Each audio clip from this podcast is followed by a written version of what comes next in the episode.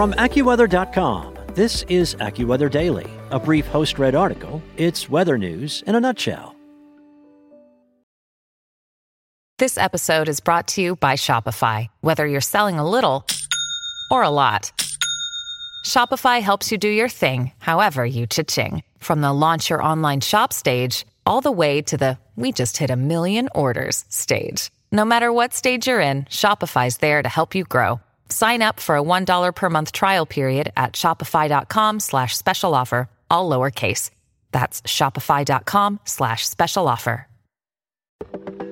From AccuWeather.com, this is AccuWeather Daily, a brief host-read article. It's weather news in a nutshell. Today is Saturday, May 8th.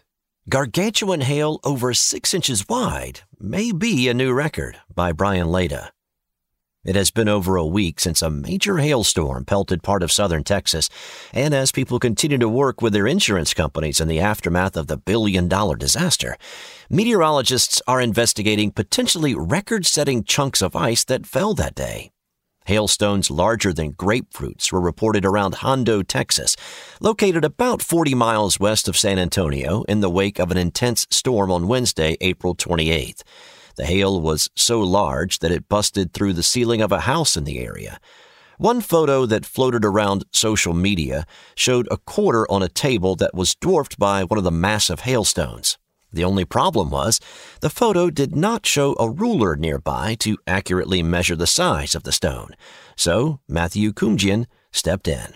Kumjian is an associate professor of meteorology at Penn State University and used a method called photogrammetry to estimate the size of the hailstone given the known size of the quarter. I tried to account for the camera's perspective by measuring two axes of the quarter, Kumjian told AccuWeather in an email. Then, I used the outlines of the quarter across what I thought was the maximum dimension of the hailstone.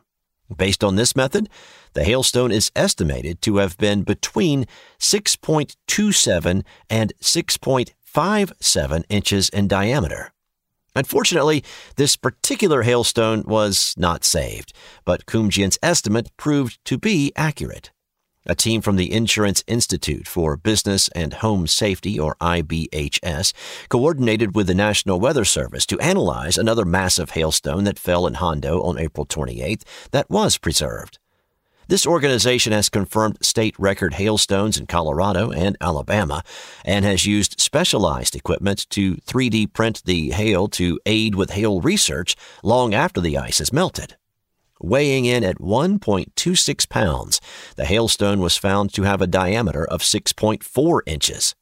Hail this large far exceeds the criteria to be called severe, which is considered to be 1 inch in diameter, or roughly the size of a quarter. In the rare instance that hail reaches 6 inches in diameter, it is classified as gargantuan. Gargantuan hail is officially hail with maximum dimensions greater than or equal to 6 inches, Kumjian said. Now that the size of the gargantuan hail has been verified, the National Weather Service is helping with an investigation to determine if it is indeed the largest hailstone ever to land in Texas.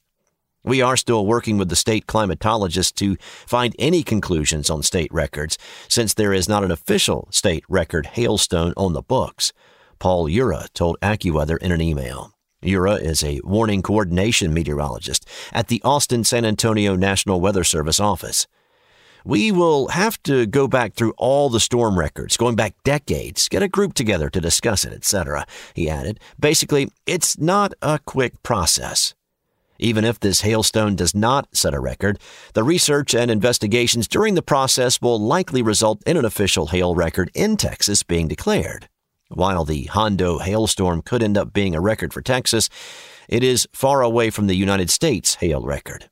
According to the National Climate Extremes Committee, a hailstone with a diameter of 8 inches was confirmed in Vivian, South Dakota, that fell on July 23, 2010.